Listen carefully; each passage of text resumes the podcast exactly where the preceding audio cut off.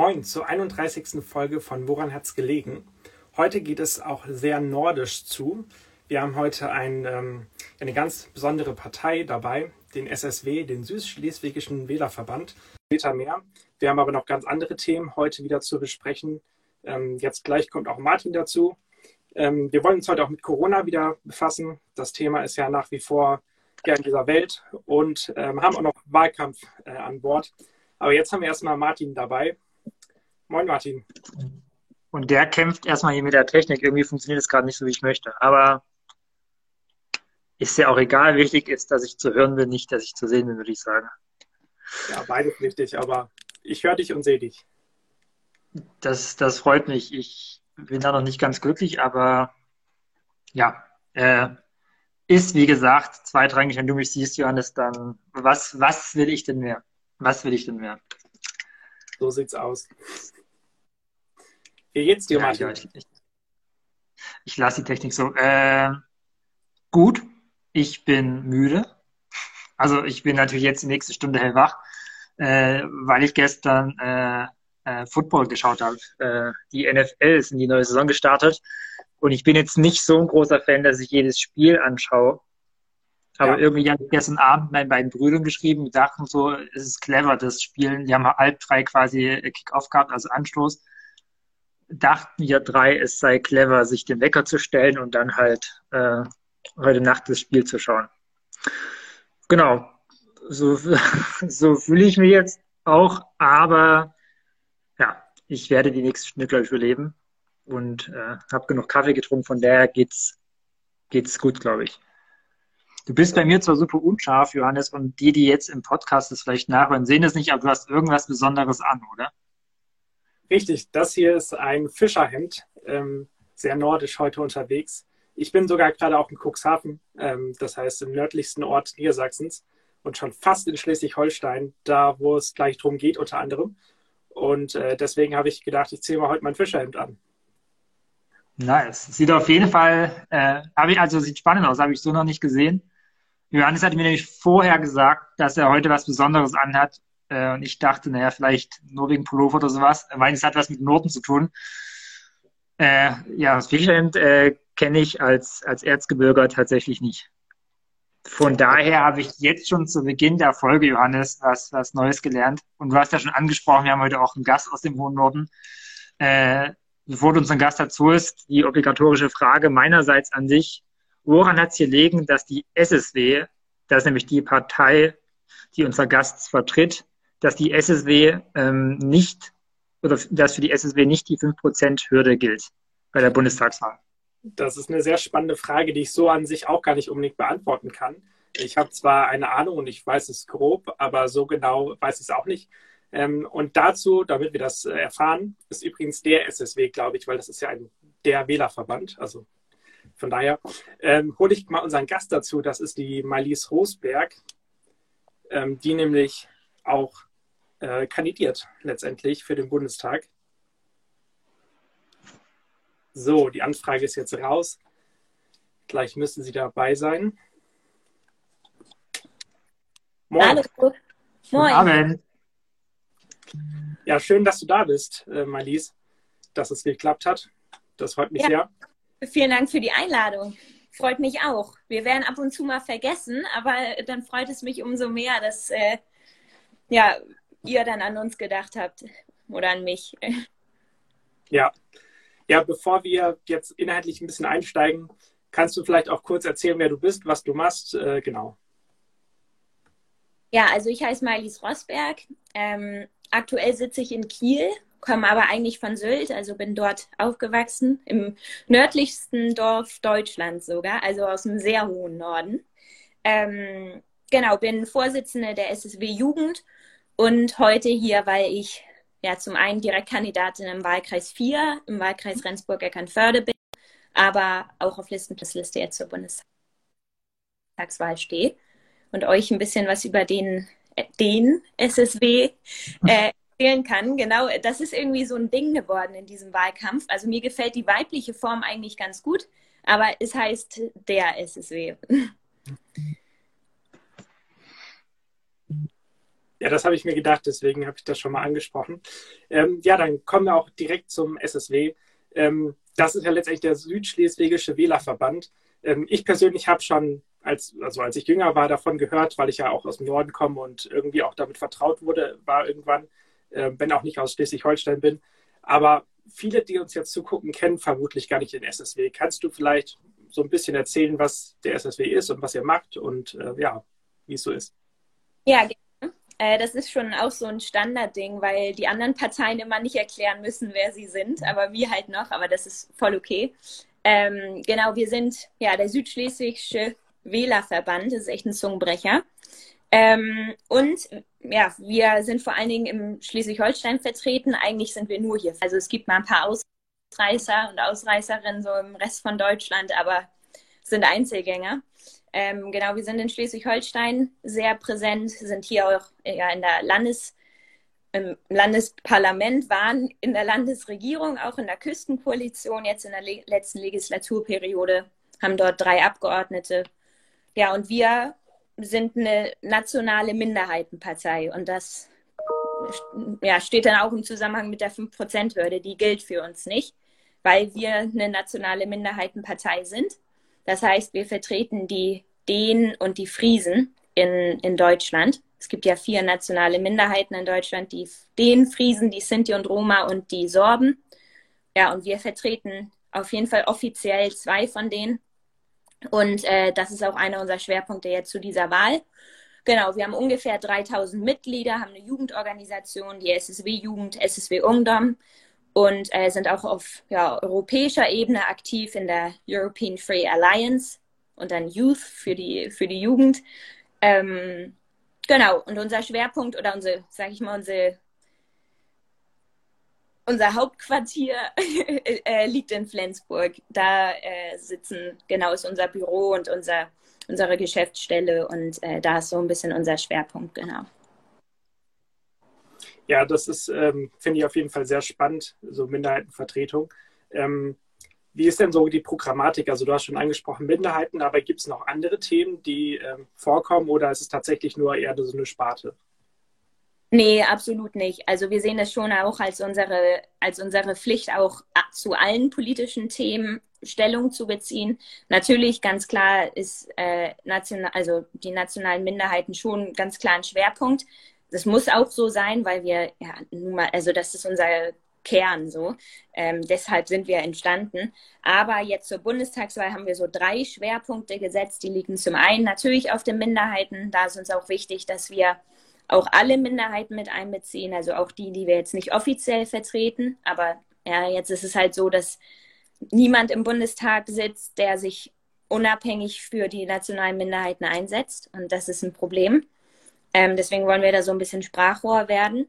Und dann, die, ich sage das immer so, die zweite Säule, ähm, das ist dann das Regionale. Also wir sind eine Regionalpartei und wir wollen dafür sorgen, dass die Schleswig-Holsteiner und Holsteinerinnen halt eine regionale Alternative zu dieser Wahl haben, die nicht 15 andere Bundesländer im Rücken hat, ähm, die dann irgendwie ja, Schleswig-Holstein doch überstimmen, es gibt ganz viele Beispiele, wo Schleswig-Holstein benachteiligt wird in Berlin im Bundestag und wo die Abgeordneten hier aus dem Norden irgendwie nicht so richtig ihren Job machen. Zum Beispiel Bundesverkehrswegeplan, Bayern über 300 Anträge, Schleswig-Holstein 26. Da geht schon irgendwas schief. Ähm, selbst, also wir müssen in die Infrastruktur hier auch investieren, aber wir stellen halt nicht den Verkehrsminister. Ne? Und das sind aber dann so, so Sachen, wo wir sagen, da wollen wir halt einfach den Finger in die Wunde legen und ganz klar sagen, so es kann nicht sein, dass wir hier die, den grünen Strom produzieren mit über 100 Prozent und wir dann aber die höchsten Strompreise haben, weil in Schleswig-Holstein investiert wird. So, das ist aktuell der Fall. Und ähm, genau, das, da sagen wir halt, das, das kann auch nicht sein. Und da ist es uns halt wichtig, dass wir vor allen Dingen unabhängig sein. Ne? Also wir, wie gesagt, wir haben keine 15 Bundesländer, die uns noch da im Rücken ähm, liegen oder stehen. Ähm, Genau, und die dritte Säule, das ist, äh, das steht auch so schön hier auf unseren Plakaten in, in Schleswig-Holstein unter anderem. Und das ist Politik skandinavisch zu gestalten. Und da geht es nicht darum, dass wir Skandinavien oder Dänemark so idealisieren und da läuft alles so super gut. Das ist nicht der Fall, das wissen wir. Aber ich glaube, wir wissen auch alle, dass dort auch richtig viel, richtig, richtig gut läuft. Also in allen möglichen Rankings ist Skandinavien und Dänemark halt ganz weit vorne. Und wir sagen halt, wir kennen beide Länder als dänische Minderheit in Deutschland. Und wir wollen dafür sorgen, dass politische Ansätze, die richtig gut funktionieren in Dänemark, dann auch im Bundestag in Berlin ja, angesprochen werden, einen Anstoß geben und dann eventuell auch umgesetzt werden. Und ein Beispiel da ist zum Beispiel das elternunabhängige BAföG nach dänischem Vorbild, was dann bedeutet, dass es auch nicht zurückgezahlt werden muss. Ja, also oder Digitalisierung ist auch so ein Thema, wo wir sagen, wir müssen in Deutschland ja das Rad nicht neu erfinden. Ne? Wir einmal nach Dänemark gucken, da läuft das. So, genau, das ist so ein bisschen unser, ähm, ja, unsere drei Säulen, sage ich mal. Und bei der, bei der zweiten, bei der regionalen, da ist auch ganz klar die Nachhaltigkeit und das Klima mit dabei. Da legen wir auch sehr, sehr großen Wert drauf in diesem Wahlkampf. Ja. Bevor wir weiter auf den Inhalt eingehen, hätte ich direkt eine Frage, die im Chat aufgetaucht ist von Sandro, nämlich, ob es im SSW auch Mitglieder gibt, die nicht Teil der dänisch-friesischen Minderheit sind. Ja, das äh, ist der Fall. Wir sind offen für alle Menschen, die äh, sich ja bei uns einbringen wollen, sich mit unseren Werten und ja unserer Politik identifizieren können. Und das ist kein Problem. Also ja, das äh, ja. ja. Ähm, bevor wir noch inhaltlich einsteigen, wollte ich noch oder wollte ich sagen, dass äh, der du uns letztendlich auch schon ein bisschen vorausgenommen hast, das mit dem skandinavisch Gestalten, ähm, das ist auf jeden Fall ein alles, äh, interessanter Aspekt. Ähm, im Wahlprogramm steht ja auch, dass jetzt oder dass der jetzt der Norden kommt, beziehungsweise dass es die Mission Bundestag ist. Ist das letztendlich auch eine Kampfansage so ein bisschen an alle anderen Parteien, vor allem auch im Norden?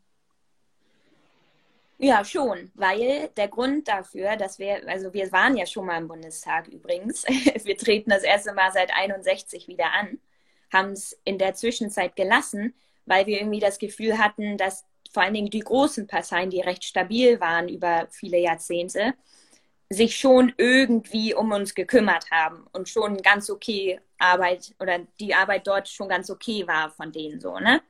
Ähm, und der Grund dafür, dass wir jetzt antreten, ist, dass wir nicht mehr zufrieden sind. So, dass wir sagen, die Minderheiten sind nicht repräsentiert, Schleswig-Holstein ist nicht ordentlich repräsentiert und es wird sich nicht getraut, auch mal von Nachbarländern zu lernen. Und deswegen ist es jetzt unser Anspruch, ja, dann auch ein Mandat in Berlin oder im Bundestag zu erreichen. Und ich würde es auch schon als, also jetzt nicht als Drohung, auf gar keinen Fall, aber schon auch als Kampfansage an die anderen Parteien, so Leute, das, was ihr in Sachen Minderheitenpolitik zum Beispiel macht, das reicht nicht. Und so, jetzt müssen wir dahin, damit wir sorgen, dafür sorgen, dass wir eben nicht vom Radar verschwinden. Ne? Ja, also würde ich schon sagen. Und ja, jetzt kommt der Norden, da ist natürlich auch ein bisschen Feuer drin. Ne?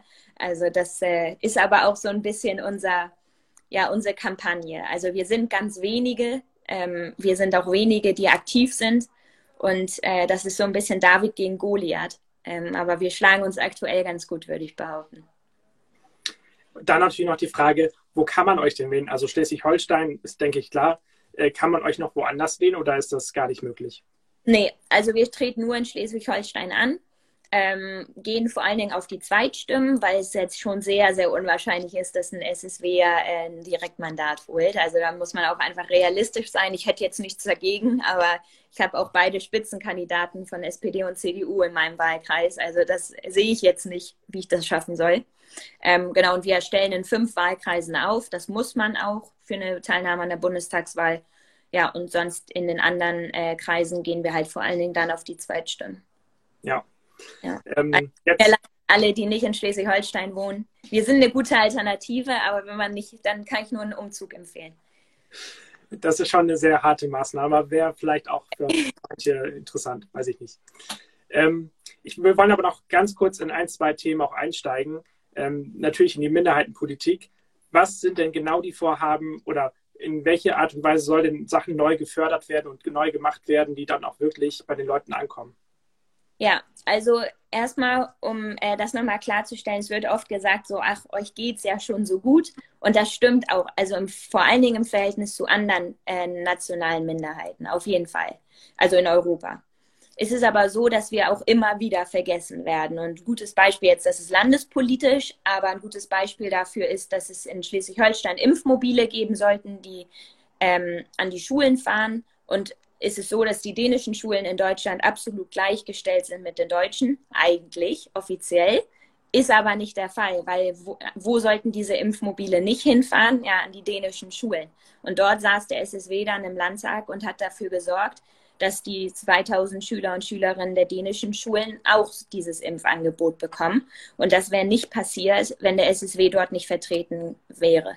Und genau das Gleiche gibt es auch auf Bundesebene. Wir kämpfen seit Jahrzehnten dafür, dass die nationalen Minderheiten ins Grundgesetz geschrieben werden, damit wir einfach nicht immer wieder um unsere Daseinsberechtigung kämpfen müssen, nicht immer wieder argumentieren müssen, warum wir gleichgestellt sind. Da geht es vor allen Dingen auch um die anderen Minderheiten, die nationalen, also gerade auch die Sinti und Roma, denen es wirklich nicht gut geht, ähm, was auch Lebenserwartung und Bildungschancen und so weiter in Deutschland angeht. Das, das sind so Sachen. Nochmal ein konkretes Beispiel. Ähm, die friesische Volksgruppe hier im Norden, den, die sind finanziell sehr, sehr schwach aufgestellt. Also die haben immer Projektförderung, aber nie so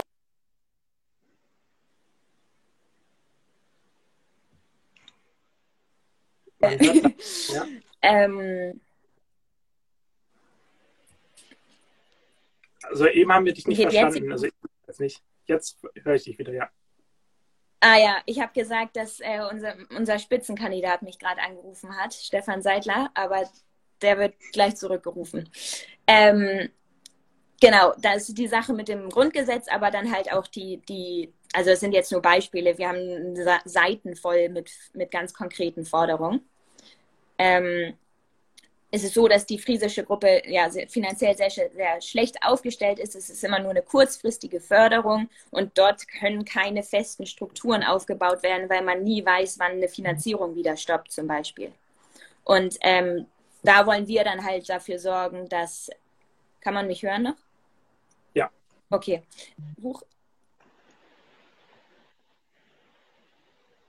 Äh, dafür sorgen, dass. Ähm, das geändert wird, zum Beispiel. Genau. Aber auch ein Aktionsplan gegen Antiziganismus, der steigend ist. Also Diskriminierung von Sinti und Roma und genau, so Beispiele. Ja. Ein weiteres großes Thema ist natürlich auch im aktuellen kompletten Wahlkampf der Klimaschutz, aber ja auch bei euch im Programm, da habe ich auch mal ein bisschen reingeguckt. Ähm, manchmal hat mich das so ein bisschen so angefühlt, wie wenn ihr einfach nur so ein bisschen die norddeutschen Grünen seid. Kann man das so sehen oder äh, habt ihr andere Themen, die noch das Klimaschutz betreffen, äh, als die Grünen zum Beispiel? Ja, also das ist auch so ein Phänomen, wenn man im SSW ist. Irgendwie werden die Forderungen, die man im Wahlprogramm hat, immer SPD-Forderungen oder grüne Forderungen oder so genannt. Das sind halt SSW-Forderungen so. Also das sind genauso unsere Forderungen wie von anderen Parteien. Aber es stimmt schon, dass wir sehr viel auf Wert auf Nachhaltigkeit und ja einfach das Klimaschutz legen. Zum einen natürlich, weil wir hier in Schleswig-Holstein absolut betroffen davon sind. Also ich komme selbst von Sylt und ich sehe mich da jetzt nicht hinziehen in nächster Zeit, weil die Perspektiven einfach ganz schlecht sind, was den Meeresspiegel angeht. Auf der anderen Seite haben wir aber auch super viel Potenzial hier im Bereich, ne, mit erneuerbaren Energien und so weiter. Und ich glaube, der große Unterschied ist, dass wir sagen, also unser Motto ist so ein bisschen, ähm, global denken, aber regional handeln. Also diese großen internationalen Klimafragen, ähm, die sind super wichtig. Aber das bringt alles nichts, wenn nicht auch regional Klimaschutz betrieben wird. Und da setzen wir halt ganz viel ja, Fokus drauf, dass wir so ein bisschen den regionaleren Winkel haben. Und da fängt es in Schleswig-Holstein mit der Energiewende an, ne? dass andere Signale aus dem Bundestag in Berlin kommen, damit wir hier unsere Windkraft zum Beispiel weiter ausbauen können und euch da dann vielleicht auch noch mit versorgen können in anderen Bundesländern, so ohne dass wir dann wieder die Kosten hier alleine tragen müssen und unsere Strompreise hier liegen, obwohl wir produzieren, so genau. Also das ist so ein bisschen den Winkel, den wir haben und das unterscheidet uns dann auch von den anderen Parteien. Ja, wir haben ja gerade dann auch schon, du hast das angesprochen, ähm, das Lokale, aber auch das Globale. Ähm, Europa befindet, oder Deutschland befindet sich ja in Europa und in der EU ähm, sieht letztendlich der SSW Europa kritisch oder sehr positiv? Weil, Absolut positiv. Weil, ja. Also wir sind sehr, sehr große EU-Befürworter und Befürworterinnen. Absolut. Wir wissen, wie viel es bringt, auch grenzüberschreitend zu arbeiten. Wir setzen uns für offene Grenzen ein. Das ist so ein Ding, wo wir zum Beispiel nicht auf der gleichen Linie sind wie die dänische Politik. Ne? Die, äh, ja, da ist der, der Diskurs eher für Grenzkontrollen. Wir sind dagegen. Wir wollen sie abschaffen. Ähm, auch was Erasmus und so weiter angeht, da sind wir absolute Befürworter von, weil wir das ganz wichtig finden. Ne? Und als nationale Minderheit weiß man auch einfach, wie das ist, wie viel man von anderen Kulturen lernen kann und von anderen Sprachen und so. Und äh, da, das finden wir schon sehr, sehr wichtig. Und ja, wie gesagt, wir sind auch in einer Europapartei sehr gut vertreten und ich äh, auch in der Jugendpartei davon. Und diese internationale Zusammenarbeit ist uns schon sehr, sehr, sehr wichtig, ja. Ist das auch beim Thema Bildung immer der Fall? Also soll Bildung auch ein bisschen vereinheitlicht werden, also deutschlandweit in dem Fall, oder soll Bildung sehr niedrigschwellig äh, angepasst werden? Also ich finde, da muss man so ein bisschen unterscheiden. Ich finde schon, dass es wichtig ist, dass die, dass die Abschlüsse vergleichbar sind. Ähm, dass jetzt nicht ein Bremer Abschluss nicht so viel wert ist wie einer aus Bayern oder so. Das finde ich ist wichtig. Ich, ich und meine ganze Partei, wir sind aber gegen eine Zentralisierung, weil wir sagen, dann kann man nicht mehr auf ja, den Individualismus vor Ort eingehen. Also bei uns würde dann zum Beispiel vielleicht die dänische Sprache in der Schule ähm, ja keine so große Rolle mehr spielen. Oder das Friese, also wir haben auch Friesischunterricht hier oben im Norden. Und da haben wir halt Angst, dass die Schwerpunkte dann wegfallen. Ne? Und ich glaube, alle Grenzregionen haben nochmal andere Sprachangebote. Wenn man jetzt auch in, in, nach Westdeutschland zum Beispiel guckt und, und Frankreich und so weiter. Und deswegen sagen wir, dass dieser ja, dieser individuelle Fokus wichtiger ist, als wenn das jetzt alles zentralisiert wird, äh, weil es einfach von Region zu Region unterschiedlich ist. Und vielleicht dann auch ein anderer Aspekt ähm, im Generellen, die Gleichstellung. Also ähm, im Wahlprogramm steht ja auch, dass Gleichstellung ein, eine gesamtgesellschaftliche Aufgabe ist. Was soll denn die Gesellschaft tun und nicht nur die Politik? Also was ist dann die, auch die Aufgabe der Gesellschaft in dem Fall? Oh, ich weiß gar nicht, wo ich anfangen soll. Also gerade Gleichstellung ist halt ein super krasses Thema für mich als junge Frau, so in der Politik. Einer meiner Hauptgründe für meine Kandidatur. Ich habe mich auch für die Spitzenkandidatur beworben, bin jetzt Platz zwei, ähm, war aber auch, dass einfach keine Frau unter 30 im Bundestag sitzt. Und das kann ich einfach nicht fassen, dass wir dort nicht repräsentiert sind. Ähm, was die Gesellschaft tun kann, also ich glaube, es kommt sehr viel von der Politik. Ich glaube aber, jeder Einzelne kann auch einfach was machen. Ich glaube, die Frauen oder Frauen generell ähm, müssen, was ich immer sage, ist, man, man, muss sich bewusst sein, in welchen Situ Situationen man sich befindet. Also ich habe sehr lange dafür gebraucht, in Sitzung zu erkennen, wann mir das Wort abgeschnitten wird oder wann ich nicht den gleichen Redeanteil habe oder unterbrochen werde. Und jetzt bin ich aber an einem Punkt, weil mir diese Situation bewusst geworden sind, dass ich jetzt sage, nee, ich rede jetzt und du bist gleich dran so. Und dann ist es erstmal vor den Kopf stoßen, vor allen Dingen, wenn es eine Frau sagt. Aber ich glaube, so mehr Frauen das machen, so ja, mehr Fokus kommt irgendwie auch so in diesen Bereich, ähm, was, was so, also es ist wieder sehr politisch, aber was sowas angeht, ne? einfach gleiche Redeanzahl nicht unterbrechen und so weiter. Ich glaube, es kommt aber auch sehr viel von Männern. Ich glaube, es ist wichtig, dass Männer sich auch bewusst machen, ähm, Jetzt aus einer Sicht, aus der Sicht von der Frau natürlich, ne? Ähm, in was für Situationen Frauen manchmal sind und gebracht werden. Ähm, und da, da braucht man sehr viel Selbstreflexion. Aber ich glaube, dass wir ganz viele politische Ansätze haben, die uns schon sehr weit bringen würden, im, so was jetzt Thema Gleichstellung angeht, ja. Ja. Ähm, wir sind auch schon fast wieder am Ende der, der Redezeit. Ähm, ich will aber noch auf die Bundestagswahl allgemein hinaus. Auch in, im, im Chat steht ja auch eine sehr interessante Frage dazu. Angenommen, ihr zieht mit einem oder zwei Mandate ein. Ähm, wollt ihr einer Fraktion beitreten oder wollt ihr tatsächlich ähm, einfach einzelne Abgeordnete sein, die keiner Fraktion zugehören? Ja, also wir wollen fraktionslos sein. Ähm, uns ist ganz wichtig, dass wir diese Unabhängigkeit behalten. Ne? Und es ist so, dass man als, ja, sagen wir mal, Fraktionsloser jetzt nicht super viele Rechte hat. Aber wir sagen, wenn wir uns der Fraktion anschließen würden, dann hätten wir noch viel weniger, weil dann würden wir untergehen. Ähm, und uns ist wichtig, dass wir so eine unabhängige Stimme sind, die einfach, wie gesagt, auch mal den, den Finger in die Wunde legen kann und sagen kann, was macht ihr hier eigentlich, Leute? So in die Richtung. Ne? Und dann natürlich aber auch mit konstruktiven Vorschlägen zur Verbesserung dann zu kommen. Und deswegen ist für uns ganz klar, dass wir uns keiner Fraktion anschließen.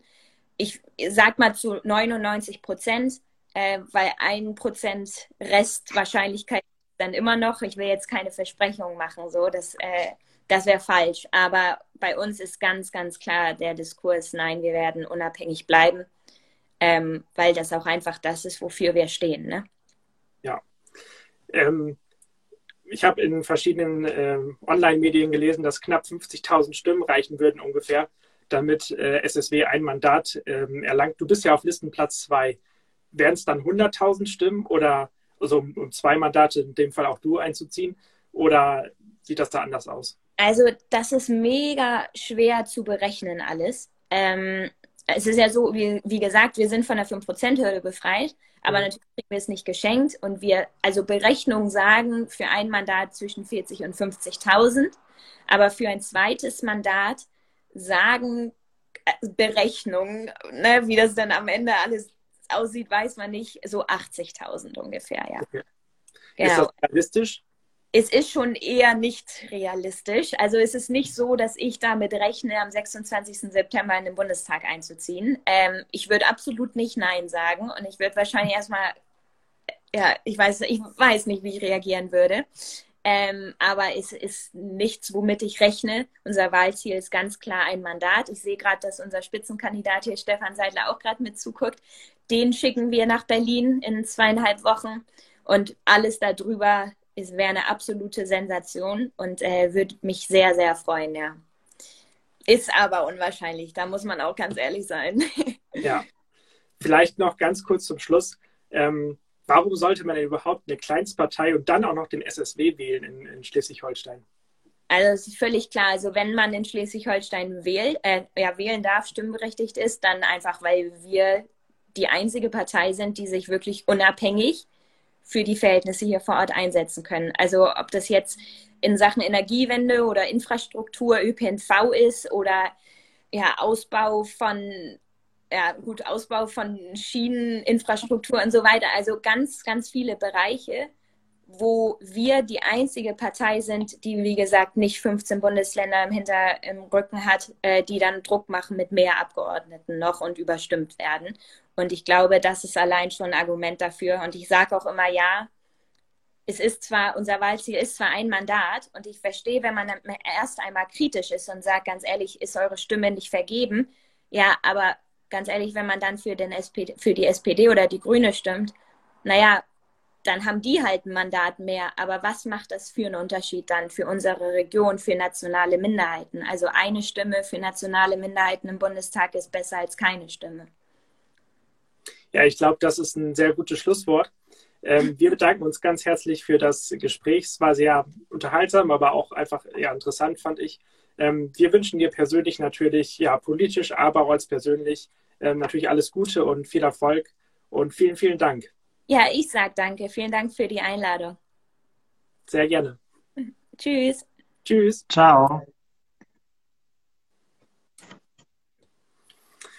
Ja, das, äh, was sagst du dazu, Martin? SSW, Norddeutsche Partei? Also Würdest kannte ich, äh, bitte? Würdest du wählen? Würdest du in Schleswig-Holstein wohnen? Also Johannes, ich wähle äh, geheim. ich lasse mich dazu keine Aussage hinreißen. Ähm, ich muss sagen, ich kannte den SSW vor unseren Planungen, sage ich mal, nicht unbedingt oder eigentlich gar nicht. Ähm, umso spannender war für mich auch das Gespräch und ich fand vor allem interessant auch im Vergleich zu Volt von vergangener Woche. Ich weiß nicht, ob das insgesamt bei ja bei kleineren Parteien vielleicht so ist, dass da betont wird, wir müssen auch außerhalb Deutschlands gucken, wie werden da Probleme angegangen ja. und was können wir einfach davon lernen. Also jetzt nicht blind kopieren, sondern sie hat ja auch angesprochen, was in Dänemark zum Beispiel nicht so gut läuft, was jeder nicht so gut findet, der zum Beispiel Grenzensicht. Aber dass man über die Grenzen hinaus guckt, das hat Volt äh, vergangene Woche erzählt, das hat sie jetzt gesagt und einfach sich ja Sachen auch abguckt. So. Und das finde ich ehrlich gesagt einen, einen sehr sinnvollen Ansatz. äh, ja. in vielerlei Hinsicht. So. Und äh, das ist für mich so, ja, ich weiß nicht, ob das eine Entwicklung ist oder ob das insgesamt für kleine Parteien also der Fall ist, aber das muss ich sagen, finde ich ehrlich gesagt stark so, dass man nicht sagt, wir haben auf alles die beste Antwort, sondern lass uns einfach schauen und vergleichen, was andere Nationen für Antworten da gefunden haben auf, auf gewisse Fragen.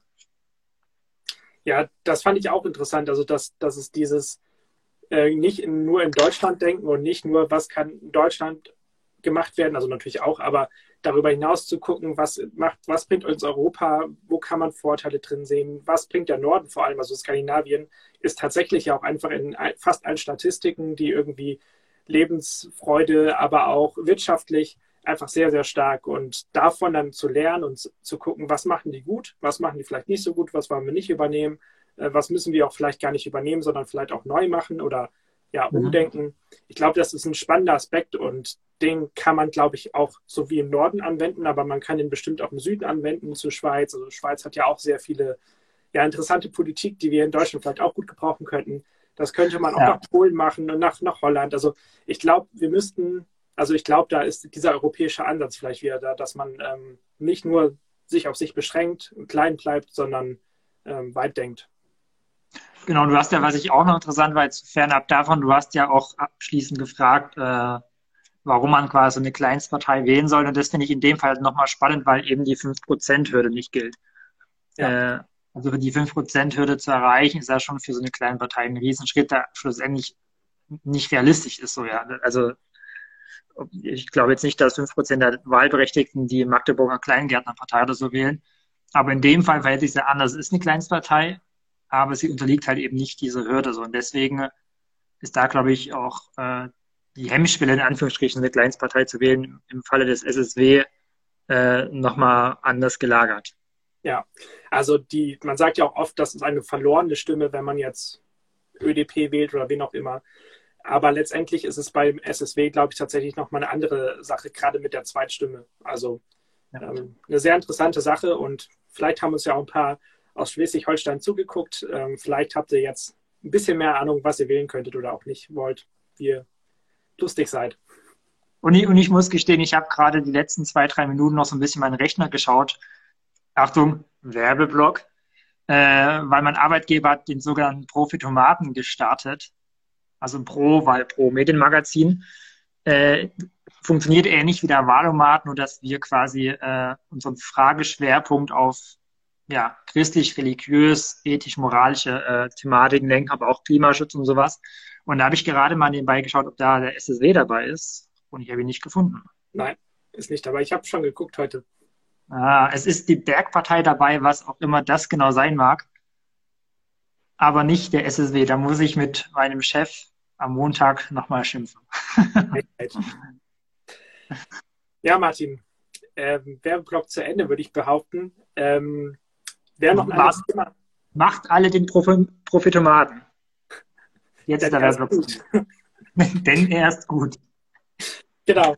Anderes Thema, äh, worüber wir jetzt schon, glaube ich, drei Wochen nicht geredet haben oder vier vielleicht sogar, ist es Corona.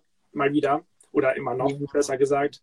Ähm, da gibt es ja momentan wieder diverse Diskussionen, aber eine wollte ich dich jetzt direkt fragen, ähm, was du denn da von der ganzen Diskussion hältst, und zwar die Diskussion um 2G oder 3G. Also 2G ist ja getestet, äh, nicht getestet, sondern genesen oder geimpft und 3G ist dann zusätzlich noch getestet. Ähm, und das wird ja gerade diskutiert, ob man das jetzt ja in, in, Restaurants oder wo auch immer, ob das private Leute machen dürfen in Restaurants oder ob das tatsächlich auch staatlich vielleicht ähm, ja umgesetzt werden soll. Was ist so da dein Denken darüber? Ja, also ich glaube, man muss da so ein bisschen erstmal ja, erklären, sich anschauen, was das genau bedeutet. So, das äh, ist erstmal, also Hamburg hat es, glaube ich, als erstes Bundesland, meines Wissens auch als einziges Stand jetzt, genau. äh, quasi als optionales Modell eingeführt.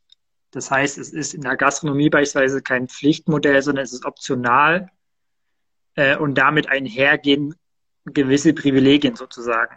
Das heißt, dass dann äh, in der Örtlichkeit zum Beispiel kein äh, Nasen-Mundschutz getragen werden muss, äh, dass die Abstandsregelungen wegfallen, dass die Begrenzungen an, an Gästen oder wie auch immer äh, auch äh, wegfallen. So. Also das heißt, es ist so eine, also ein Privilegienmodell, ähm, was ich ehrlich gesagt äh, nicht so gut finde. Ähm, ich glaube, Stand jetzt haben es auch gar nicht so viel angewendet und ich hatte für, für die Pro diese Woche äh, bei allen 20 Landeskirchen angefragt, wie sie damit umgehen würden, wenn sie die Option haben. Die Nordkirche hat sie ja in Hamburg. Ja. Ähm, und da wurde, weil es halt freiwillig ist, und da haben, haben alle geantwortet, dass sie das ihren Gemeinden äh, entweder selbst überlassen und viele haben sogar gesagt, dass sie das nicht empfehlen. Ja. Ähm, eben weil es Leute ausschließt. Und ist es im religiösen Kontext sowieso nochmal anders. Ja, man will Gottesdienste für alle, man will nicht sagen, du und du, ihr dürft nicht rein, weil ihr nicht geimpft seid oder so. Ähm, aber trotzdem finde ich, dass es so ein bisschen für mich auch dann für andere Dinge gilt. Also ich finde es eine falsche Entwicklung zu sagen, äh, die, die nicht geimpft sind, aber die Möglichkeit haben, sozusagen, die schließen wir aus. Oder die halt, ja, das Pech, das Glück hatten, eben noch nicht genesen zu sein, wie auch immer. Mhm. Ähm, deswegen muss ich sagen, finde ich ehrlich gesagt, das ist kein sinnvolles Modell, weil das mehr spaltet als zusammenführt. Und ich persönlich, wenn ich da auch gerade meinen Senf zugebe, ich glaube Gerne. persönlich, dass die, die Bestrafung letztendlich ja äh, in einer gewissen Art und Weise, dass man die Corona-Tests ab Oktober dann auch selber zahlen muss, ich glaube, die, die ist schon schwer genug. Und ich glaube, das ist richtig persönlich, dass man jetzt nicht mehr alle dafür verantwortlich machen kann, dass ähm, irgendwer, irgendein Hans-Peter seinen, seinen Test kriegt, ähm, weil er sich nicht impfen lassen möchte aus irgendeinem Grund, sondern ich glaube, dann ist es auch wirklich fair zu sagen, dann musst du auch bezahlen. Die Preise dürfen aber jetzt nicht horrend sein. Also es kann nicht sein, dass jemand 40 Euro für einen Test zahlen muss. Das muss schon angemessen sein. Aber ich glaube, das, das kann man von den Leuten abverlangen. Aber ich finde, man darf nicht einfach 2G überall einführen. Das wäre einfach nicht richtig zu sagen, ja, wenn ihr nicht geimpft seid oder genesen, dann dürft ihr nicht dabei sein. Also das Modell finde ich mhm. sehr kritisch und dürfte auch aus meiner Sicht nur dann wirklich eingreifen, wenn es um ganz, ganz gefährliche Gruppen geht, die sehr schnell erkranken können und auch sterben können. Also vielleicht im Pflege- oder Altenheim, wenn da aus irgendeinem Grund wieder alles ganz schwer werden sollte. Vielleicht ist das eine Idee, aber ich halte 2G tatsächlich für sehr kritisch ähm, im öffentlichen Raum. Ja, zumal es gibt ja auch genug Menschen, die sich vielleicht impfen lassen würden, aber das aus medizinischen Gründen oder wie auch immer nicht können. So, ja, es gibt Menschen, die möglicherweise allergisch reagieren, sich deswegen nicht impfen lassen können, die ja, ja andere Vorerkrankungen haben, wo vielleicht so eine Impfung einfach ein höheres Risiko darstellt und dann halt ein Abwägen ist, so Impfung, Corona oder wie auch immer.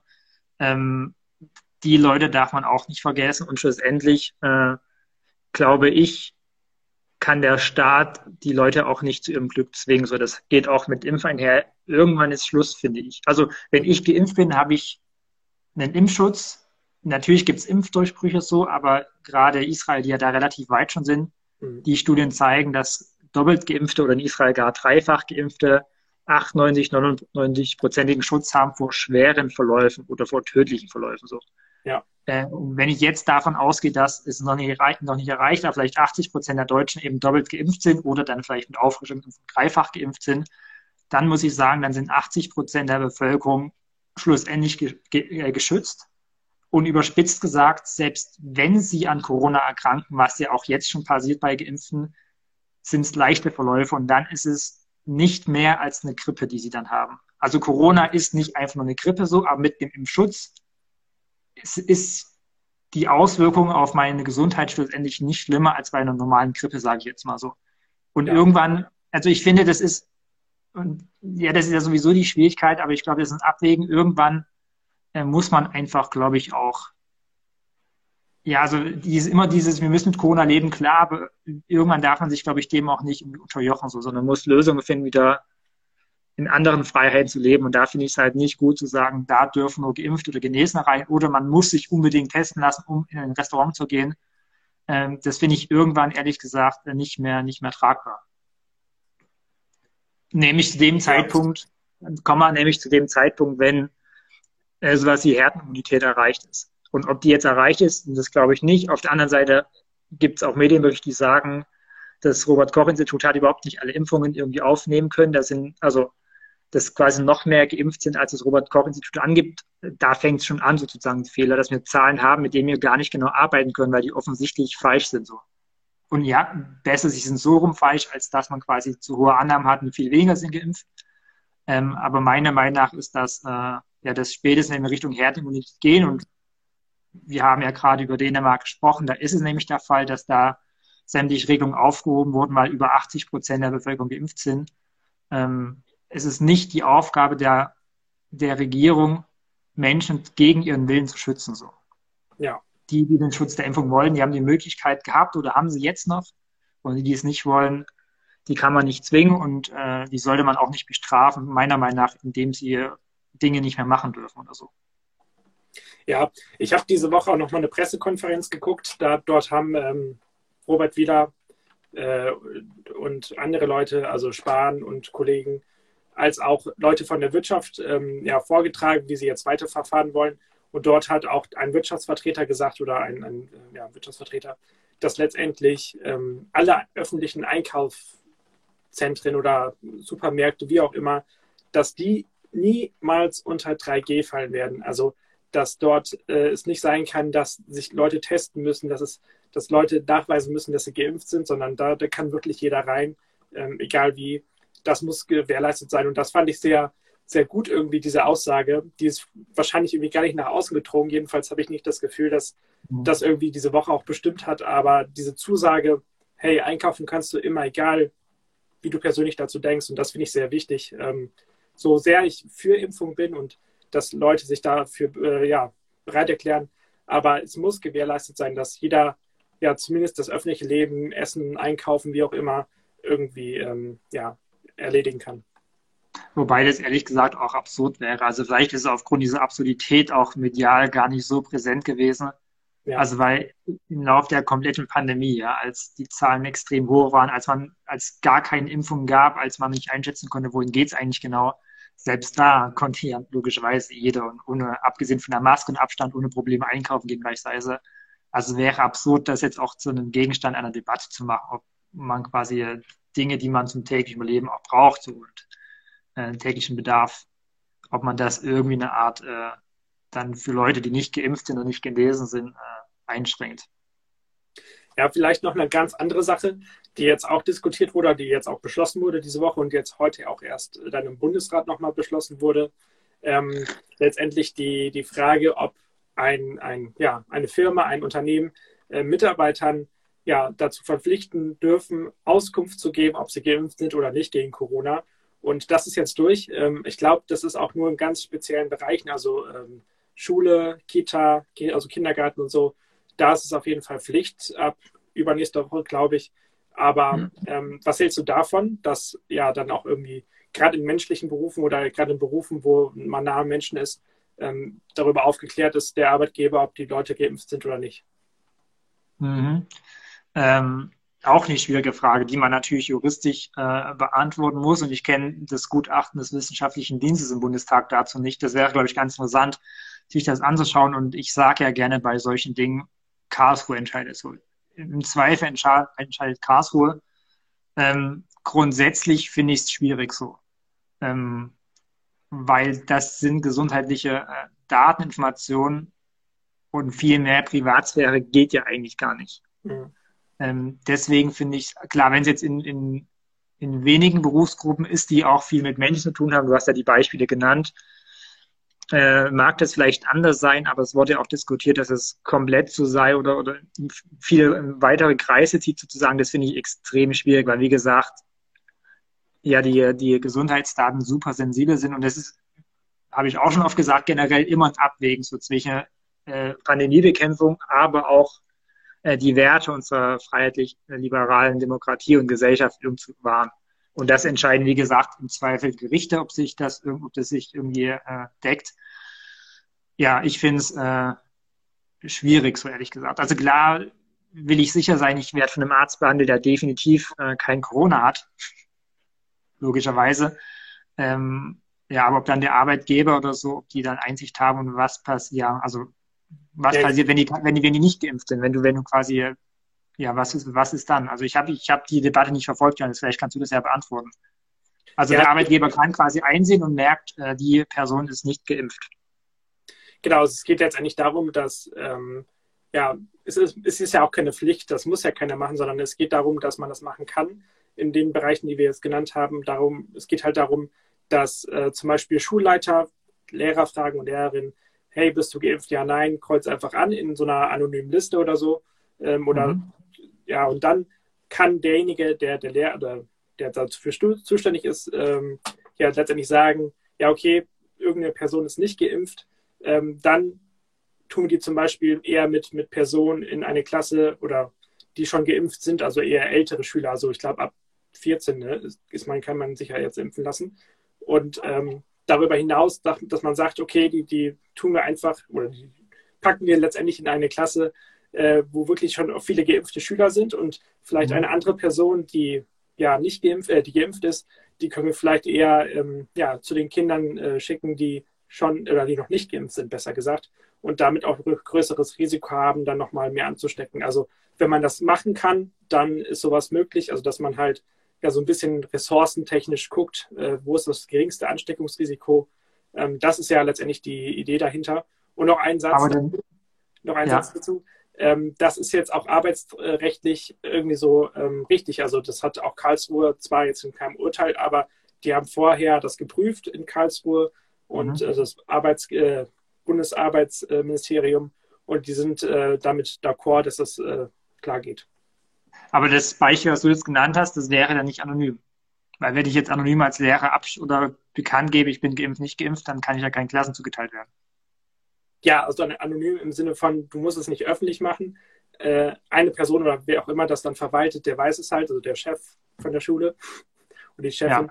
Und äh, die kann letztendlich dann die Stundenpläne machen oder einteilen. Das ist jetzt auch nur ein banales Beispiel. Das, vielleicht stimmt es auch nicht so, wie es genau erklärt hat, aber ich glaube, es geht ja darum, dass man halt gucken kann, wie kann man ja Menschen, die vielleicht nicht geimpft sind, eher in Gruppen schicken, die mit, wo einfach schon viele Kinder sind oder wie auch immer ähm, Menschen, die schon mehr Impfung haben als andere. Darum geht es. Verstehe. Ja, also ich bin da nach, also ich glaube, ihr und du verstehst so ein bisschen, ich bin da so ein bisschen zwiegeteilt, also zwiegespannt. Ja. Ich bin mir nicht sicher, was ich, äh, was ich davon halten halt, Ich erkenne die, ich erkenne die Vorteile klar und ich sehe aber auch die Nachteile und weiß noch nicht, wie ich das so für mich irgendwie zusammenbringen soll. Aber egal, nächstes Thema zu Corona, wir machen hier ganz akut heute, um irgendwie zeitlich das alles so zu bekommen. Ähm, es wird ja teilweise jetzt unterschieden zwischen äh, der Inzidenz von Geimpften und von Ungeimpften. Macht diese Unterscheidung für dich Sinn? Ich finde ja. Also allein schon, das ist vielleicht dann auch wieder ein, ein ähm, ja, so letztendlich so eine Art Werbung für die Impfung, weil die, die Inzidenz unter den Geimpften ist ja deutlich niedriger. Also ich glaube, deutschlandweit liegt sie ungefähr bei 10, äh, 10, bei 10, genau, das hat ja keine Einheit, bei 10 während sie bei den Ungeimpften tatsächlich schon über 100 liegt. Und allein das, also selbst wenn sie 100 wäre und sie liegt ja da drüber, dann wäre das ja 1 zu 10. Das heißt, es wirkt tatsächlich. Jetzt kann man natürlich auch sagen, und mir haben auch schon ein paar Leute, ich habe das ja auch in meiner Story öfters mal gehabt, äh, dass, wie die Statistiken so sind. Und dann haben ja auch Leute geschrieben, ja, aber das kann ja auch sein, dass die Geimpften gar nicht mehr so viel getestet werden. Kann sein, potenziell ja. Aber wenn man sich krank fühlt, dann sollte man sich immer testen lassen. Das ist die Regel Nummer eins. Und jetzt kann sich jeder noch kostenlos testen lassen. Deswegen würde ich behaupten, dass na, es kann sein, dass das auch einen Effekt hat, aber lang nicht so einen großen. Und da würde ich noch einen dritten kleinen Punkt machen. Wenn man sagt, da würde man noch nicht vertrauen, dann kann man ja auch mal die Zahlen und äh, Fakten der ähm, Intensivstationen sich angucken, wer da geimpft ist und wer nicht geimpft ist. Und auch da erkennt man, 95 Prozent der äh, Menschen, jedenfalls waren das Daten vor knapp zwei Wochen, sind nicht geimpft, die dort liegen. Und 5 Prozent sind geimpft. Und ich glaube, dass die Zahlen sprechen für sich, würde ich behaupten. Dein, dein zweiter Punkt, das wäre nämlich genau mein Argument gewesen, weswegen ich dir widersprochen hätte oder die auch dahingehend widerspreche. So. Ähm, also, um nochmal auf deinen dritten Punkt zu gehen, da stimme ich dir absolut zu. Diese Zahlen, die lügen nicht, die sind ganz eindeutig so.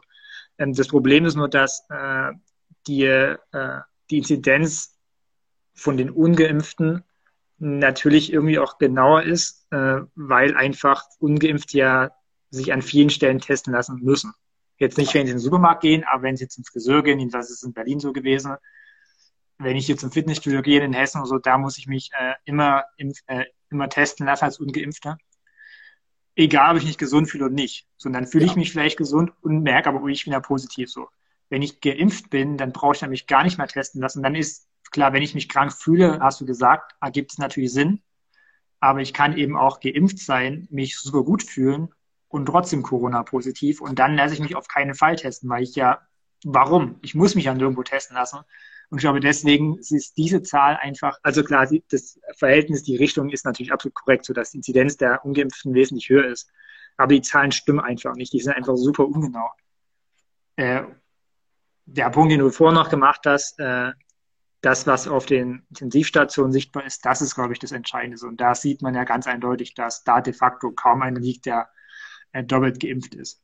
Ähm, und ich glaube, dass generell auch die Belegung der Intensivbetten, ich glaube, das sind die entscheidenden Zahlen zum jetzigen Zeitpunkt der Pandemie und weniger die, die reinen Inzidenzwerte auf, auf 100.000 äh, Menschen hochgerechnet. Ja, aber ich glaube letztendlich selbst, wenn das, was du auch gesagt hast, wenn das zutrifft, dass es einfach ja, weniger Tests gibt unter den Geimpften, was sicherlich so sein wird. Ähm, aber selbst dann erkennt man einfach, dass es ja selbst da einen Effekt hat ähm, mit der Impfung, keine Frage. Ähm, wir haben noch knapp zehn Minuten. Ich würde gerne trotzdem noch ins dritte Thema kurz einsteigen, zumindest für ein paar Minuten, ähm, weil das einfach sehr spannend ist. Der Wahlkampf ähm, mhm. ist ja nach wie vor komplett immer da und omnipräsent gefühlt.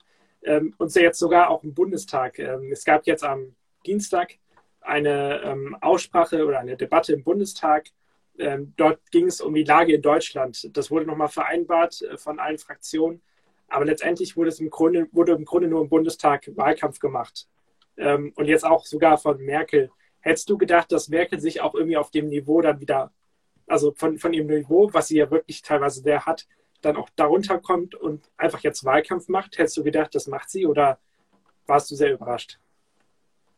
Ja, es ist eigentlich ihre Aufgabe, ne? Also sie, sie, sie ist, äh, sie ist, sie hat ein CDU-Mandat, sie ist CDU-Mitglied. Äh, eigentlich ist ja eher verwunderlich, dass sie sich dazu nicht geäußert hat. Äh, man hat, glaube ich, mitunter so den Eindruck gehabt, auch die, also auch die letzten Wochen, Monate, sie verhält sich so ein bisschen wie, wie ein Bundespräsident. Beobachtet, guckt sich das alles an, äußert sich aber irgendwie nicht äh, zum Wahlkampf. Und das ist ja eigentlich Blödsinn, weil sie ist, also sie hat ja keine politische Neutralität gegenüber äh, den, den Parteien so. Mhm. Äh, deswegen ist es eigentlich eher verwunderlich, dass sie sich rausgehalten hat in ihrer Position, auch wenn es, glaube ich, im Wesen schon entspricht. Ähm, und jetzt wird, wie du sagtest, groß getitelt, sie möchte ich jetzt in den Wahlkampf ein, macht Werbung für Laschet, wirbt für Laschet, äh, warnt auch vor äh, Rot-Grün-Rot oder ähnliche Konstellationen bei möglichen Koalitionsbildungen was man, glaube ich, auch nicht vergessen darf, das hast du auch gesagt, ähm, es war eine Debatte oder es war ein Redebeitrag von ihr im Bundestag. Äh, du hast es sicherlich angeschaut. Ich habe auch ab und zu reingeguckt, wenn man dann, also ich schaue das dann auf YouTube mit, mit dem Stream der, der Tagesschau oder von Phoenix und dann sieht man ja bei einem Livestream auf YouTube, wie viele Leute dann eigentlich zuschauen. Und dann sind es bei einer normalen Debatte, würde ich sagen, wenige hundert. Jetzt waren es ein paar mehr. Da waren, glaube ich, bei der ARD 3.000, 4.000 oder so im Schnitt, die sich das angeschaut haben.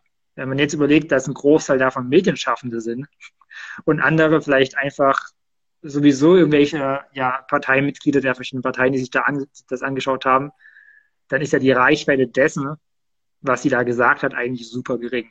Im Vergleich zu dem, wenn sie jetzt quasi äh, bei Anne Will, wo auch immer auftritt, von einem Millionenpublikum, dann sind es per se mehr Leute, die damit vielleicht sonst gar nicht so krass Berührungspunkte haben wie Medienschaffende, die das Politische in Berlin irgendwie begleiten. Und klar, die tragen es in die Medien dann wird es natürlich auch, ja, dann haben alle große Medien drüber geschrieben. Aber die Originalrede oder das, was sie gesagt hat, das haben halt de facto super wenige gesehen. Und dann sind es, glaube ich, eher äh, Menschen gewesen, die sich sowieso mit dem Thema beschäftigen. Beruflich halt. Ja, da würde ich dir sogar ein bisschen widersprechen. Also natürlich stimmt das, was du gesagt hast, keine Frage. Aber ich glaube, durch die Tagesschau zum Beispiel, das ist ja auch, da gucken immer so acht, neun, zehn Millionen Leute zu. Und da gab es einen, ich glaube, fünf Minuten Bericht darüber. Ähm, da ich habe nämlich auf die Uhr geguckt, weil ich sehr überrascht war, dass der Beitrag dazu sehr, sehr lange war. Und ähm, ich glaube, allein dadurch ähm, ja, ist dann auch ein bisschen, ein bisschen Bewegung drin.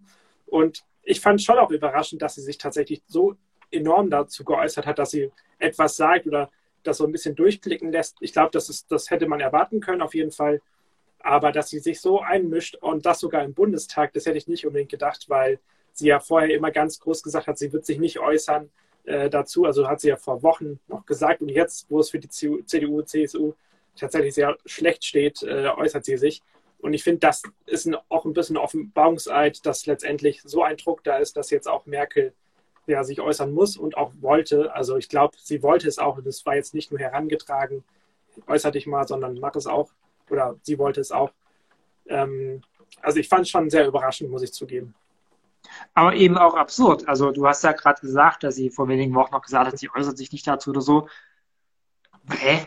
Also es ist klar, sie tritt nicht nochmal an, so dann wäre es ja sowieso eine andere Situation, wenn sie im Wahlkampf ist, aber ja, das ist ihre Partei, sie hat in der Partei ja nicht gebrochen oder so. Äh, absurd, dass man quasi als, als bekannteste Person Deutschlands, als beliebteste Politikerin Deutschlands, dass man da eigentlich ausschließt, vor wenigen Wochen noch sich zum Wahlkampf zu äußern. So. Also ich, ich, es ist jetzt mühsam darüber zu spekulieren, hätte das irgendwelche Auswirkungen gehabt, wenn sie von Anfang an trotz der Fehltritte von Laschet beispielsweise hinter ihm gestanden hätte und Werbung für ihn gemacht und sich stark gemacht hat für ihn, ja.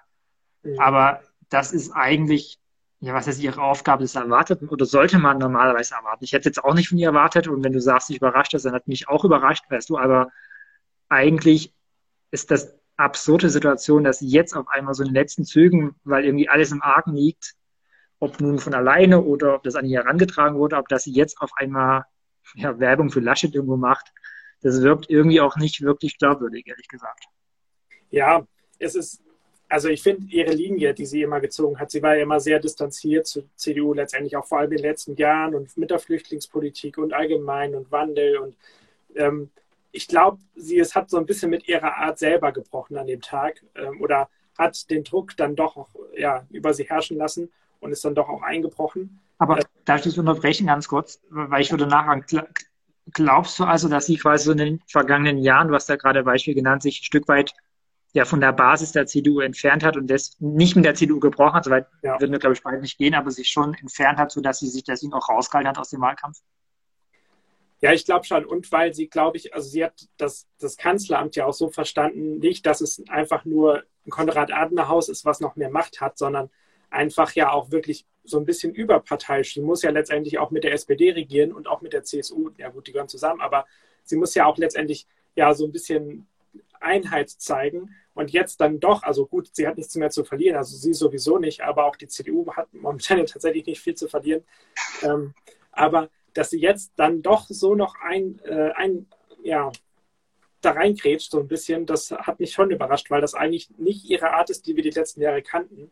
Ähm, natürlich, es macht absolut Sinn. Also es ist ja sehr sinnvoll, dass wenn man von der gleichen Partei ist und äh, möchte, dass der jetzt Kanzler wird, der Laschet, dass man da Werbung macht, keine Frage. Aber wie sie persönlich vorher drauf war, hat mich da schon sehr überrascht.